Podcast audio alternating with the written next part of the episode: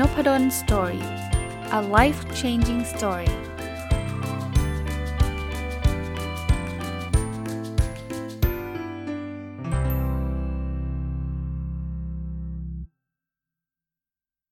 สวัสดีครับ ยินดีต้อนรับเข้าสู่รายการ OKR Weekly นะครับ ก็เป็นรายการที่ผมจัดในทุกวันพุธเนาะจัดมาได้เกือบ 1 ปีแล้วนะครับ ตั้งแต่มกรานะครับ สัปดาห์แรกจนถึงตอนนี้ก็ เข้ามาเดือนโนเวม ber ก็คือพฤศจิกานะครับ ที่ผ่านมาก็ได้เอาเรื่องราวที่เกี่ยวกับ OKR มาเล่าให้ทุกคนฟังนะครับ แล้วก็ตามมาด้วยการตอบคำถามต่างๆนะตอนนี้ใกล้สิ้นปีเนี่ยต้องบอกว่าจริงๆ content ก็ยังไม่หมดนะ ยังมีหนังสือที่ผมยังตามอ่านอยู่ประมาณ2อสเล่ม แล้วก็มีคอร์สออนไลน์ที่ผมได้เรียนจบไปนะครับ ยังไม่ได้มีโอกาสมาเล่าให้ฟังเลย ดูจากเวลาที่เหลือเนี่ย จริง ๆ ตอนแรกนะมีความตั้งใจว่าเออสิ้นปีนี้มันก็น่าจะหมดแล้วล่ะ แต่ว่าถ้าคอนเทนต์จริง ๆ มันน่าจะเกินปีเกินเกินสิ้นปีนี้ดูดูจากหนังสือแล้วก็ดูจากคอนเทนต์นะเดี๋ยวขอตัดสินใจอีกทีหนึ่งเพราะตอนแรกกะว่าเออครบ 1 ปีว่าจะเปลี่ยนละก็คือมันมันน่าจะครบถ้วนนะเนาะแต่ว่าหลายคนก็อาจจะยังสงสัยหรือยังสนใจ อยากให้รีวิวหนังสือรีวิวคอร์สรีวิวอะไรอยู่เดี๋ยวเดี๋ยวขอดูอีกทีหนึ่งก็มาเล่าให้ฟังเฉยๆนะ วันนี้ยังคงอยู่กับหนังสือเล่มที่ผมรีวิวไปสัปดาห์ที่แล้วนะ OKR Objective and Key Result ของ Elas Daher ต้องบอกว่าผมก็เลือกหนังสือที่มันเป็นหนังสือที่ทุกคนอาจจะไม่ค่อยได้อ่านนะครับ หรืออย่าเรียกว่าทุกคนเลย เอาเป็นว่าส่วนใหญ่ไม่ค่อยได้อ่านล้วกัน คือหนังสือเล่มดัง ๆ ก็เดาว่าน่าจะอ่านกันเยอะแล้วนะครับ ก็เลยไม่ได้มารีวิวอะไรมากมายนะครับ ก็เลยเลือกหนังสือที่แบบอินดี้หน่อยนะครับ คนเขียนเป็นที่ปรึกษาเป็นอะไรเนี่ยต้องสั่งมาจากจากอเมซอนจากต่างประเทศมาอ่านอย่างเงี้ย ก็หลังๆก็อ่านประเภทนั้น เพราะว่าหนังสือ mainstream ที่เกี่ยวโอเคอ่านเช่น John Doerr เขียนเนี่ยก็มีทั้งแปลไทยมีทั้งอ่านแล้วนะก็ก็เลยไม่ได้พูดถึงนะครับอะมาดูกันเลยฮะในหนังสือเล่มนี้ในบทถัดไปที่อยากจะมารีวิว เมื่อสัปดาห์ที่แล้วรีวิวไปหลายบทเลยนะครับ ก็คือเรื่องของ OKR planning ก็คือการวางแผนในการทำ OKR นะครับซึ่งเขาก็จริงๆ ก็คล้ายๆ กันกับทุกเล่มนะตรงนี้เนี่ยเขาก็จะมีกระบวนการต่างๆนะครับ ผมย่อยให้ฟังว่า step แรกก็คือเขาบอกว่าผู้บริหารระดับสูงเนี่ยต้องเชื่อแล้วก็ support ไอเดียนี้ก่อน สังเกตนะนี่มา step แรกเลยนะ ถ้าเรียกว่าถ้าผู้บริหารไม่ไม่อินหรือไม่เชื่อเนี่ยจบนะอย่าไปทำเลย ถ้าเชื่อเสร็จปุ๊บเนี่ย step ที่ 2 เขาบอกให้วิเคราะห์สถานการณ์ปัจจุบันทำได้ไม่ได้ไม่เป็นไรนะ ตอนนี้คนยังสะเปะสะปะอยู่ยังไม่ลิงก์กันยังไม่ท้าทายไม่เป็นไร step ที่ 3 เริ่มวางแผนนะวางแผนว่าจะทำอะไร step ที่ 4 ลุยเลย implement เลยนะครับเขียน OKR ทำอะไรเลย step ที่ 5 ตามมอนิเตอร์ติดตาม แล้ว step ที่ 6 ก็คือการวิเคราะห์ผลลัพธ์ว่าสุดท้ายเนี่ยเราทำได้ดีไม่ดียังไง หรือว่าถ้ามันไม่ work เนี่ยเราเรียนรู้จากจะเรียกว่าอะไรนะครับ จากข้อผิดพลาดเรายังไงนะครับก็ในหนังสือเขาก็จะค่อนข้างลงรายละเอียดตรงนี้เยอะหน่อยนะครับว่าสเต็ปที่ 1 อย่างเช่น การเช็คว่าผู้บริหารเขาอินกับเรื่องนี้มากน้อยแค่ไหน จะเช็คยังไงดูยังไงนะครับ คอยสืบเสาะยังไงนะครับเขาก็ไล่ไปเรื่อย ๆ ว่า แล้วสถานการณ์ปัจจุบันเนี่ย มันเป็นเรื่อง change management นะเขาพูดแบบนั้นนะครับว่าปัจจุบันเนี่ย เราอยู่จุด A แล้วจะไปที่จุด B เราจะทำยังไงให้คนเชื่อทำไงให้คุณคนเปลี่ยนนะครับ หรือเรื่องของการวางแผนก็คือเขาจะพูดรายละเอียดเลยว่า เราจะทำอะไรเมื่อไหร่เนอะจะ implement เมื่อไหร่ จะสร้าง motivation เมื่อไหร่ motivation ก็คือแรงจูงใจนะครับ จะเขียน OKR เมื่อไหร่ คือแผนเนี่ยมันมันเป็นส่วนสำคัญนะเขาจะได้เดินได้ตามแผน ซึ่งเขาก็จะพูดถึงเรื่องของการทำ SWOT ทำเหมือนระระระบบแผนทั่ว ๆ ไปนะหรือเรื่องการ implementation เนี่ยก็คือเราจะมีการทำ two way communication ถ้าเกิดเขามีคำถามจะถามใครยังไงนะครับ เวลาเขียนเขียนยังไงให้ถูกต้องนะหรือ step ถัดไปก็คือการมอนิเตอร์ใช่ไหมการคอยตรวจสอบว่าเออเราทำได้ได้ดีมากน้อยแค่ไหน status เป็นยังไง เช่นคำถามประเภทที่ว่าตอนนี้เราเราไปได้ดีแค่ไหนแค่ไหนแล้ว ก้าวหน้าแค่ไหนแล้ว อันไหนที่มันทำแล้ว work อันไหนที่ทำแล้วไม่ work หรือในในรอบถัดไปเราควรจะต้องทำอะไรนะครับ เราเรียนรู้อะไรอะไรคือสิ่งที่เป็น priority แล้ว step สุดท้ายก็คือการเรียนรู้จากผลลัพธ์ที่ ที่เราทำได้โดยเฉพาะเรื่องของ mistake เรื่องของข้อผิดพลาดต่างๆนะครับ มันก็จะเป็นกระบวนการนะอันนี้คือคือกระบวนการทั้งหมดที่เขาปูพื้นให้นะคราวนี้เขาก็จะมีเรื่องของอ OKR cycle นะครับว่าพอเราทำ OKR เมื่อกี้มันคือทั้งทั้งเริ่มดีไซน์เริ่ม implement นะแต่นี่ก็เป็นไซเคิลในการคนที่เขียน OKR คนทำงานกันจริงๆอะ่ะเมื่อกี้ก็เริ่มตั้งแต่ว่ามันนี่ คือเดี๋ยวคนจะงงว่าไอ้ planning กับ cycle ต่างกันยังไง planning ที่ผมพูดเมื่อกี้ก็คือ ตั้งแต่ไม่มี OKR เลยจนกระทั่งทุกคนมี OKR เนี่ยต้องทำอะไรบ้าง แต่ส่วน cycle คือคนที่ใช้ OKR อยู่เป็นประจำเนี่ย ผมเป็น manager marketing manager ผมใช้ OKR เนี่ยผมต้องผ่านกระบวนการอะไร จริง ๆ ก็คล้าย ๆ กันนะนะ มันเริ่มจากการการดูสสภาพแวดล้อมทั่วไปว่าตอนนี้มันเป็นยังไงนะครับ ถัดไปคือการเขียนการสร้าง OKR ขึ้นมา สร้างเสร็จเอาไปใช้ใช้แปลว่าอะไร คอยติดตามคอยดูอะไรเงี้ย แล้วก็สุดท้ายก็ follow up นะครับทำเสร็จแล้วก็มานั่งเช็คกันว่ามันมีอะไรที่ที่เราทำแล้ว work ทำแล้วไม่ work นะครับนั้น cycle ก็ไม่ได้มีอะไรยากนักนะครับ ในหนังสือเขาก็จะพูดบอกว่า มันมันก็คล้ายๆแบบเหมือน PDCA นะ Plan Do Check Act อะอารมณ์คล้ายๆแบบนั้นนะครับ บางคนก็อาจจะต้องเช็คบ่อยหน่อย บางคนก็อาจจะนานๆเช็คที เพราะฉะนั้นกระบวนการมันก็ไม่ได้บอกว่าจะต้องเช็คทุกเดือนทุกวันทุกยังไงนะเขาก็บอกอาจจะมี weekly อาจจะพูดคุยกันนะครับ ในหนังสือก็ก็พูดเล่าให้ฟังนะครับว่าเวลาทำสมมติว่า weekly เราจะทำยังไงนะครับ เราจะมาพูดคุยกันยังไงแบบไหน ที่ผมไม่ได้เล่าให้ฟังแบบนี้เพราะอะไรเพราะมันจะซ้ำกับรีวิวที่ผมเคย พูดมาก่อนหน้านี้ แล้วเคยตอบคำถามมันเยอะแยะเลย มันก็จะมีลักษณะเหมือนกันเอ่อพูดถึงเช็คอินนิดนิดนึงเขาก็จะมีคล้ายๆ เป็นรูปสีนะถ้าเป็นสีเขียวก็แปลว่าคุณค่อนข้างคิดว่ามันจะทำ OKR ข้อนั้นได้ สีเหลืองก็แปลว่า อาจจะหรืออาจจะไม่ได้ก็ได้มี concern ส่วนสีแดงเนี่ยแปลว่าอืมคิดว่าคงไม่ได้ อารมณ์คล้ายๆแบบนั้นนะครับ ก็หนังสือก็เล่า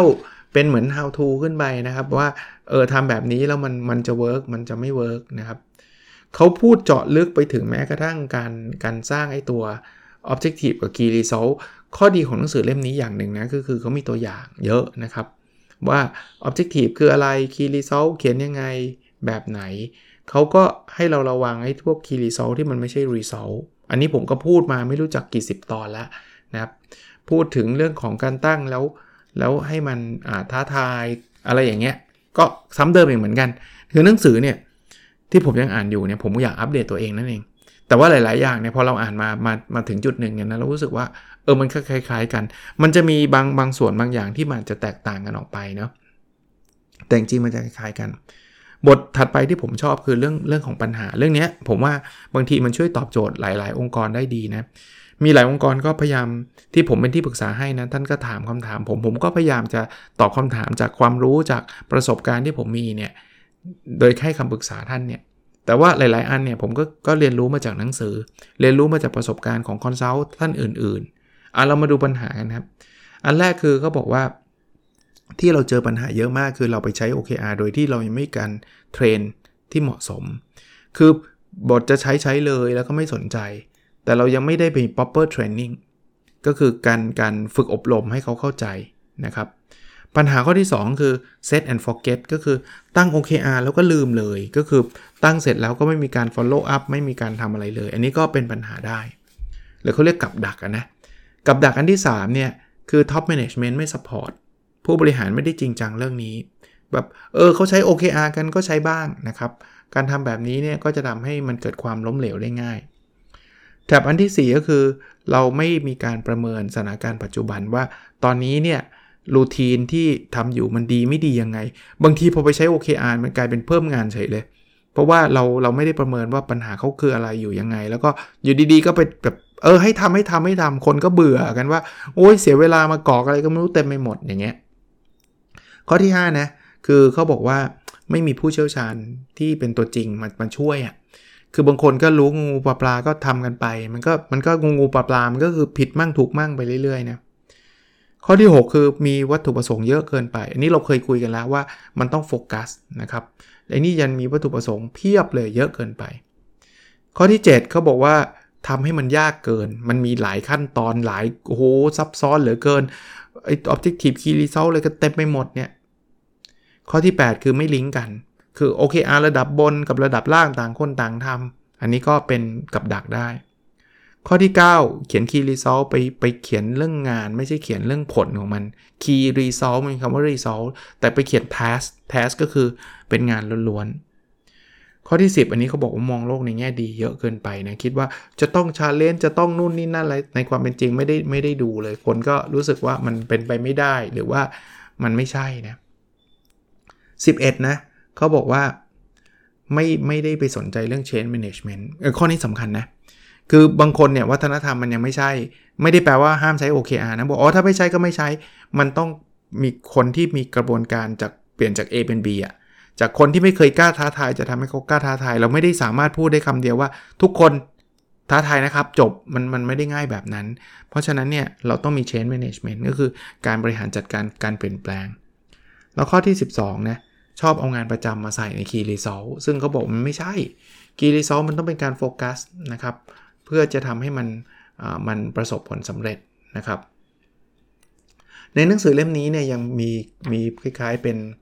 พูดถึงเรื่อง best practice ต่างๆ นะครับ ก็จริงๆ รวมๆ แล้วก็คล้ายๆ กับที่เราพูดคุยกันในรายการนี้แหละครับนะว่า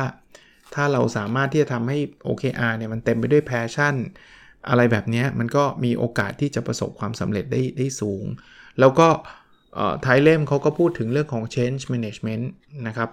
ผมพูดให้ฟังนิดนึงก็แล้วกัน เดี๋ยวเดี๋ยวท่านจะบอกว่า เอ๊ะ รีวิวล่าจาไม่ยอมพูด คือเขาบอกว่าเวลาคนจะเปลี่ยนเนี่ยนะ มันจะมีแรง 2 แรงต่อต้านกันเสมอ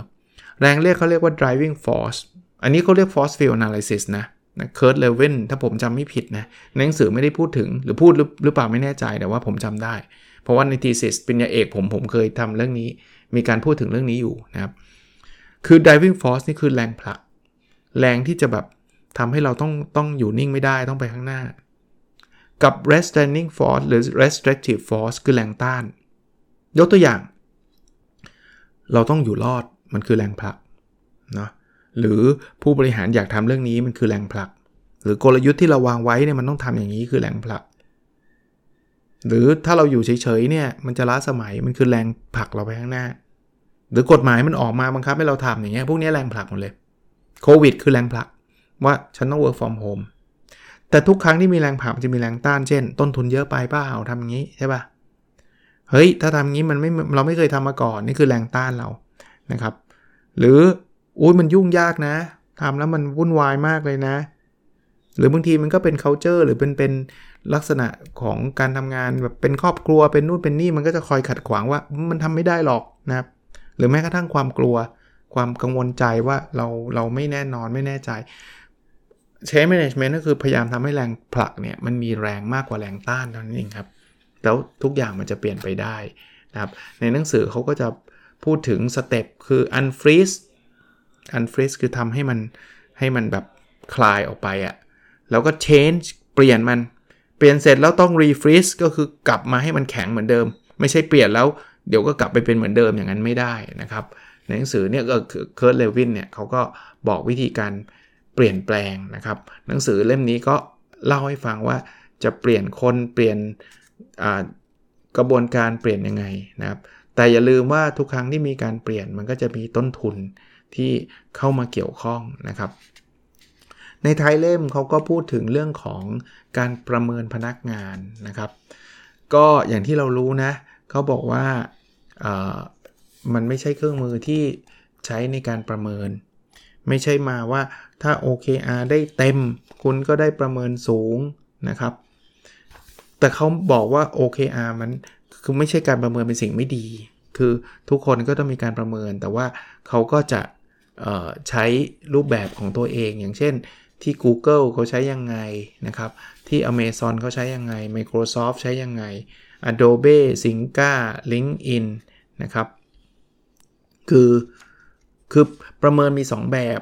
ต้องพูดแบบนี้เดี๋ยวคนจะงง ประเมินเพื่อขึ้นเงินเดือนเนี่ยไม่ไม่ควรเอา OKR เข้าไปลิงก์ แต่ว่าประเมินเพื่อจะได้ดูว่าการทำ OKR นั้นมัน work ไม่ work อย่างเงี้ยควรประเมินนะครับ ก็ ต้องต้องระวังเวลาเราใช้คำว่าประเมินของของประเทศเราอะ่ะมันมันมันอาจจะดูเหมือนกันแต่ว่า อันนั้นมันไม่เหมือนกันนะครับ คนละประเมินกัน ก็หนังสือชื่อ OKR Objectives and Key Results คนเขียนคือ Elias Daher นะครับสะกดนะ เดี๋ยวเผื่อท่านจะไปลองอ่านเองเนาะ E L I A S ชื่อคนเขียนนะ แล้วก็นามสกุล D A H E R นะครับ ก็ลองไปดูก็ได้นะสำหรับผมถ้าเกิดใครที่ แบบไม่เคยรู้จัก OKR มาเลยก็อ่านอ่านได้ง่ายๆนะหนังสือเล่มเล็ก ๆ แต่ว่ามันอาจจะแพงอะ่ะเพราะว่าคุณต้องซื้อมาจากต่างประเทศอะ่ะคงไม่มีขายในไทย เล่มนี้มันไม่ได้ฮิตขนาดนั้น แล้วก็มันก็เอาเป็นว่าผมว่าอ่านเพื่อประดับความรู้ได้ แต่ว่าถ้าเกิดอยากที่จะแบบได้เล่มที่แบบครบถ้วนสมบูรณ์ ผมว่าน่าจะเป็นเล่มคีย์หลักต่างๆ น่าจะอ่านได้ง่ายกว่าแล้วก็ครบกว่านะ อันนี้ก็แบบมันเหมือนกับอืม ผมจะพูดยังไงดีอะมันเหมือนกับว่าเออสรุปซัมมารีอะอารมณ์คล้ายๆแบบนั้นอะมันก็ไม่ได้ลึกขนาดที่บอกว่าคนที่คนที่อ่านเสร็จอ่านเล่มนี้จบแล้วไปทำได้เลยอะไรเงี้ยมันไม่ได้มันไม่ได้ลึกขนาดนั้น แต่ว่ามันก็ not bad คือผมว่าผมก็ได้ไอเดียอะไรหลายอย่างจากหนังสือเล่มนี้ ผมว่าก็เลยเอามาเล่าให้ฟังกันแล้วกันนะครับอะมา part สองคือการอัปเดต Personal OKR มาถึงปลายปีนะ ผมก็ทำมาตลอดนะครับ มาดูครับบางอย่างก็ดีขึ้นบางอย่างก็ยังไม่ได้ไปไหนก็มีฮะก็เรียนรู้กันไปทำกันต่อไปนะ Personal OKR ข้อแรกของผม Objective คือเรียนรู้และพัฒนาตัวเองอย่างต่อเนื่องนะครับ Key Result 1.1อ่านหนังสือสะสมให้ได้ 120 เล่มอันนี้สบายๆแล้วเลยมาตั้งแต่ week ที่ 3 ของ quarter ที่ 4 ตอนนี้ 131 เล่ม แต่ก็ยังไม่หยุดอ่านนะครับ แต่พยายามจะเน้นไปอ่านภาษาอังกฤษเยอะขึ้น เพราะว่าตั้งเป้าส่วนตัวนี้ไม่ได้อยู่ใน OKR ว่าอยากจะอ่านให้ได้ 52 เล่มต่อปีทำได้มา 5-6 ปีติดกันล้วปีนี้ดูยากนะ อาจจะไม่ทัน เพราะว่าไปอ่านเล่มไทยเยอะก็อย่างเงี้ยมันคืออิทธิฤทธิ์ของ OKR แหละ พอไปตั้งเป้าภาษาไทยก็อ่านภาษาไทย คือไม่ใช่ตั้งเป้าภาษาไทยพูดใหม่ ตั้งเป้าหนังสือรวม มันก็เลยอ่านทั้งไทยและอังกฤษ แล้วนิสัยเราก็คือเราชอบอ่านที่มันอ่านง่าย มันก็หยิบไทยมาเยอะหน่อย อังกฤษก็ไม่ได้อ่าน ปีที่แล้วตั้งเป้าเฉพาะภาษาอังกฤษใช่ไหมก็อังกฤษก็ทำได้ เห็นไหมตั้งเป้าแบบไหนมันก็ทำได้แบบนั้นนะครับบางคนบอกว่าแล้วไม่อาจารย์มาเปลี่ยนเป็นตั้งเป้าหนังสือรวมไหมเพราะว่าแต่ก่อนเนี่ยมีคนชอบถามผมว่าปีหนึ่งผมอ่านหนังสือกี่เล่ม ผมตอบได้เฉพาะภาษาอังกฤษภาษาไทยไม่เคยนับ ก็เลยปีนี้เลยกะว่าจะตั้งเป้าเป็นทั้งรวมก็เลยได้รวมมาเนี่ยตอบได้ละปีหนึ่งอย่างน้อยๆร้อยสามสิบกว่าเล่มอะถ้าถ้าจบผมว่ามี 150อะผมเชื่อนะ 2 เดือนนี้มี 150 เล่ม ดาวเอานะครับ แต่พออย่างเงี้ยภาษาอังกฤษมันก็เลยช้าไปบ้างนะครับ Key Result หนึ่งจุดสองเขียน paper ส่ง international journal 2 paper ทำได้ 30%อันนี้ทำตั้งแต่ week หนึ่งจนถึง week หกไม่ได้ก้าวหน้าเลยเพราะว่าไปเก็บงานอื่นนะไปทำงานวิจัยทำนู่นทำนี่ซึ่งก็ไม่ควรนะ เพราะว่ามันอยู่ใน OKR เราก็ควรโฟกัสนะครับ ก็พูดทุกสัปดาห์เลยนะ แต่เนี่ยมันคือ awareness ของผม วันก่อนจะเริ่มทำจะเริ่มทำเนี่ยเอาอีกแล้วอาจารย์อันนี้ขอไว้ในวันศุกร์อาจารย์นี่นี่คือปัญหาของ OKR เลยนะ คือถ้าผมยังคืนทำแบบนี้อันนี้เดี๋ยวผมไม่ได้ทำแต่แต่ผมมีความตั้งใจว่าจะทำนะครับ Key Result Objective ข้อที่ 2 แบ่งปันความรู้เพื่อทำให้สังคมดีขึ้น Key Result 2.1 ตีพิมพ์หนังสือ 2 เล่มในไตรมาสนี้ทำได้แล้ว 1 เล่ม อีก 1 เล่มอยู่ที่สำนักพิมพ์แล้วเอ่อยังไม่การันตีว่าจะตีพิมพ์ ผมต้องรอสำนักพิมพ์ ถ้าสำนักพิมพ์ตีพิมพ์ ก็น่าจะไปปลายปี หรือไม่รู้ต้นปีหน้าหรือเปล่าก็ไม่รู้นะ แต่ถ้าเขาไม่ตีพิมพ์ผมไม่ว่ากันเลยนะ ผมอาจจะมาพิมพ์เอง แค่นั้นเองครับ ถ้าเขาไม่ตีพิมพ์ก็น่าจะเสร็จภายในสิ้นปีนี้ Key Result สองสองคนติดตามฟังพอดแคสต์สองหมื่นดาวโหลดต่อวัน ตอนนี้อยู่ที่ 18,308 ดาวโหลดต่อวัน ก็ถือว่าเยอะเลยแหละ แต่ตัวเลข drop มานิดไม่ใช่นิด drop เยอะ เพราะว่า week ที่แล้วมันเกิดเหตุการณ์คงมีใครสักคนไปช่วยแชร์ให้ มันเยอะมากครับ มันคือผมจะอยู่ประมาณ 1 5 0 0 0 0 6มาตลอด มันก็ week ที่แล้วกระโดดไป 33,000ต้องมีคนแบบฮิตมากหรือไม่ไม่มีใครแชร์ให้ก็ต้องมีถูกใจกันมากๆอะแต่ว่าตอนนี้ก็ drop มาอยู่ใน level เดิมนะครับหมื่นแก็ถือว่ามากกว่าเดิมนะเอ่อ Key Result สองจุดสามมีองค์กรใช้ OKR เพิ่มขึ้นอีก 6 องค์กร ยังอยู่ที่ 1 เพราะว่ายังไม่ประกาศ ผมว่าภายในสัปดาห์หน้าอยากอยากจะประกาศโครงการ ขอขอพูดในที่นี้เลยก็ได้ครับ ถ้าถ้าองค์กรไหนสนใจ อยากให้ผมเป็นที่ปรึกษา แต่ว่าผมต้องเรียนว่าผมจะเป็นที่ปรึกษาในมุมแบบ ผมมีโครงการอะที่จะทำพร้อม ๆ กัน 6 บริษัทนะครับ เป็นออนไลน์ทั้งหมดนะครับ เดี๋ยวมีรายละเอียดลงในเพจให้นะครับทำผ่านคณะพาณิชยศาสตร์และการบัญชีมหาลัยธรรมศาสตร์นี่แหละ ตอนนี้เพอเอิญมีคนหลังไมค์มารับไปแล้ว1 1 1องค์กรนะครับ ก็จะเหลือแค่ 5 องค์กร แต่ว่ายังไม่ได้ประกาศในเพจ นะถ้าใครสนใจ inbox มาก็ได้นะครับ แต่คิดว่าสัปดาห์หน้าน่าจะประกาศสำหรับการรับอีก 5 องค์กรนะ ผมทำมาแล้วรุ่นที่ 1 ก็ส่วนตัวรู้สึกว่าก็ประสบความสำเร็จนะ ก็ตั้งใจกันทุกคนเลยนะครับ แล้วองค์กรก็ใหญ่ ๆ ทั้งนั้นนะครับเอ่อ objective ชุดสุดท้ายนะครับ คือมีสุขภาพกายและสุขภาพจิตที่ดีนะครับคีรีเซล3.1 วิ่งสะสมให้ได้ 1,000 กิโลเมตร ตอนนี้ทำได้ 806.5 ต้องเรียกว่าวีคนี้เป็นวีคที่ที่ ที่เหลวไหลนิดนึงก็คือจะวิ่งจะวิ่งไม่ได้วิ่ง จะวิ่งวิ่งไม่ได้วิ่งวีคนี้เป็นวีคที่ผมทำงานเยอะนะครับทำทุกวันเลย เดี๋ยวท่านจะเห็นคีรีซอข้อข้อที่ 3 ผมอะไอเวลาอยู่กับบ้านเนี่ยไม่ได้ไม่ได้สักวันเลยวีคเนี่ยเพราะนั้นไอวีคไอการวิ่งก็ช้าไปนิดนึงนะครับต้องพยายามเร่งอีกนิดนึงนะครับเหลืออีกประมาณเจ็ดวีคนะครับเจ็ดวีคเนี่ยเเราเหลืออีก 200 โลอะถ้าเป็นคนที่วิ่งกันขาวิ่งเนี่ยสบายมากนะ แต่ว่าถ้าผมเนี่ยเจ็ดวีค200โลก็วีคละ 30 โล ถ้าวิ่งวันละ 5 โลก็ 6 วันต่อสัปดาห์ก็ไม่ง่ายนะ ถ้าจะถึงถึง 1,000 เนี่ยนะครับ ยังยังคงพอเป็นไปได้แต่ว่าคงไม่ง่าย Key Result สามจุดสองน้ำหนักตัว 75 ก็ก็เนื่องจาก relate กันเลยไม่วิ่ง มันก็ขึ้นมาเป็น 78.4 นะครับ จาก 10 77.7 นะครับ ก็ drop ก็เพิ่มขึ้นมาเกือบโลนะฮะ เดี๋ยวคงต้องจัดการตัวเองตรงนี้นิดนึง แล้วก็ Key Result 3.3 อยู่กับครอบครัวครบร้อยวัน week ที่แล้ว 96 วัน ครบร้อยวันนี่คือสะสมนะครับ เมื่อกี้วิ่งไอพันกิโลก็สะสมตั้งแต่ไตรมาสแรกจนถึงปลายไตรมาส4นะไออยู่กับครอบครัวเนี่ยสะสมตั้งแต่ต้นปีจนถึงปลายปีเนี่ยไปไตรมาสแรกจนถึงปลายไตรมาส4เนี่ยที่ 96 วัน ก็วิกที่แล้วก็ 96วินี้ก็96 เพราะว่าไม่ได้หยุดเลยนะครับ บางคนบอกเอา work from home อาจารย์ไม่อยู่บ้านอะ อยู่แต่ผมไม่นับไง ถ้าเกิดผมสอนผมทำประชงประชุมไม่นับ แล้ววีคนี้เนี่ยเสาร์อาทิตย์ก็ทำตลอดนะครับ ก็เลยไม่มีเวลานะครับ โอเค ประมาณนี้หวังว่าจะเป็นประโยชน์กับทุกท่านอ้อประชาสัมพันธ์นิดนึง ขออนุญาตสัปดาห์ละครั้งก็แล้วกันนะครับสำหรับท่านที่สนใจโอเคอาไดอารี่ถามมาว่ายังมีอยู่ไหมยังมีอยู่นะครับ ท่าน เข้ามาที่เพจนพดลสตอรี่ก่อนก็ได้นะครับ ผมพินโพสต์ไว้ข้างบนสุดเลยนะครับ ในนั้นมีรายละเอียดว่าจะสั่งจะสั่งผ่านใครสำหรับคนที่เป็นองค์กรแล้วต้องการซื้อจำนวนเยอะนะครับจำนวนเกิน 20อะนะครับ ท่าน inbox มาที่เพจ Nopadol's Story ได้เลยนะครับ คนที่จะซื้อไปฝาก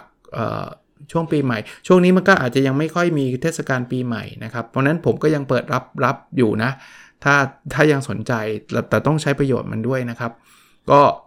ประชาสัมพันธ์แล้วกันนะครับ ผมไม่รู้ว่าตอนนี้สต็อกอยู่ที่เท่าไหร่ เพราะว่าอย่างที่เรียนคือฝากเขาจำหน่าย แต่ว่ารู้แค่ว่ายังซื้อได้อยู่นะครับ รู้แค่นั้นนะครับเขาก็คงคงมียังมีจำหน่ายอยู่นะฝากเขาเนี่ยหมายถึงว่าให้ทางสำนักพิมพ์อะไรเอ่ยช่วยบริหารจัดการเรื่องสต็อก แล้วก็เรื่องการจัดส่งเรื่องเรื่องเก็บเงินเรื่องอะไรทั้งหมดนะคือผมไม่ได้ทำอะไรเลยนะครับ ก็ก็เลยไม่เหมือน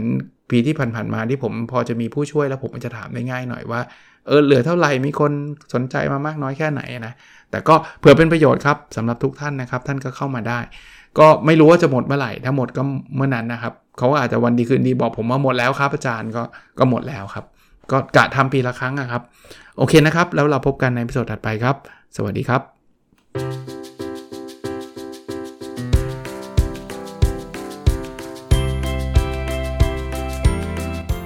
n o p ด d o n Story a life changing story